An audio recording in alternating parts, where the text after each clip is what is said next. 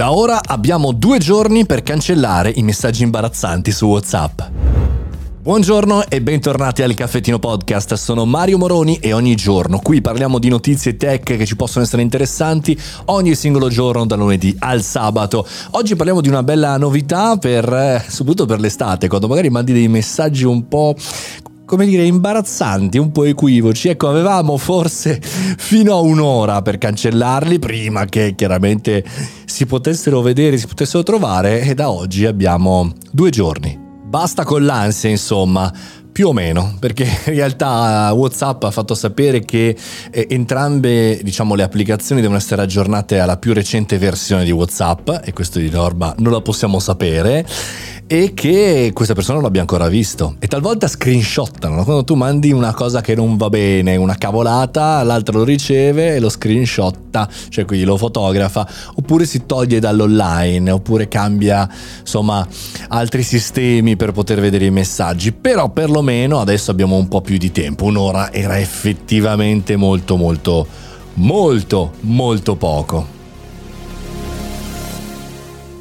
Elimina per tutti è questa funzionalità che spesso si utilizza quando si fa una cavolata, quando si scrive una cavolata, che però riflettendoci così, dopo questa notizia di Whatsapp e visto che andiamo praticamente nel pieno dell'estate, quante cavolate magari scriviamo? Non dico soltanto ai nostri ex o a tutti i giri che abbiamo, ma in realtà anche a persone serie, no? anche al nostro capo, al nostro collega, eh, soprattutto se abbiamo bevuto o siamo magari in condizioni non proprio degne.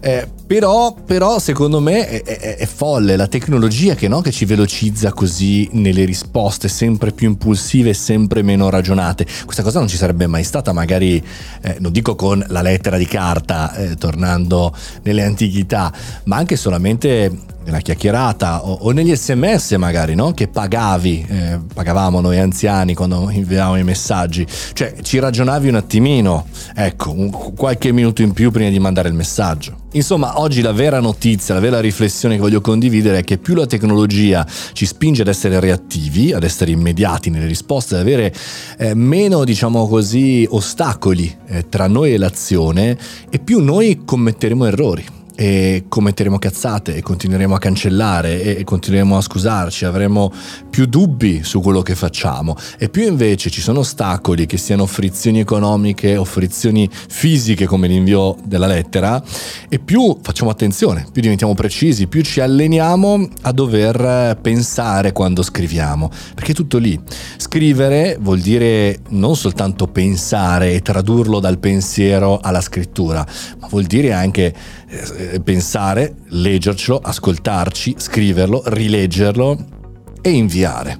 Questa è come dire, una riflessione di lentezza che magari possiamo anche provare a utilizzare in quest'estate che sicuramente ci scivolerà via molto velocemente.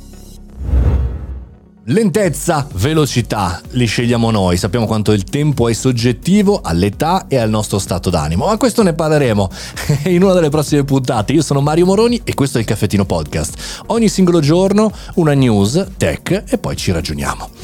Fate i bravi, buona estate, a domani mattina.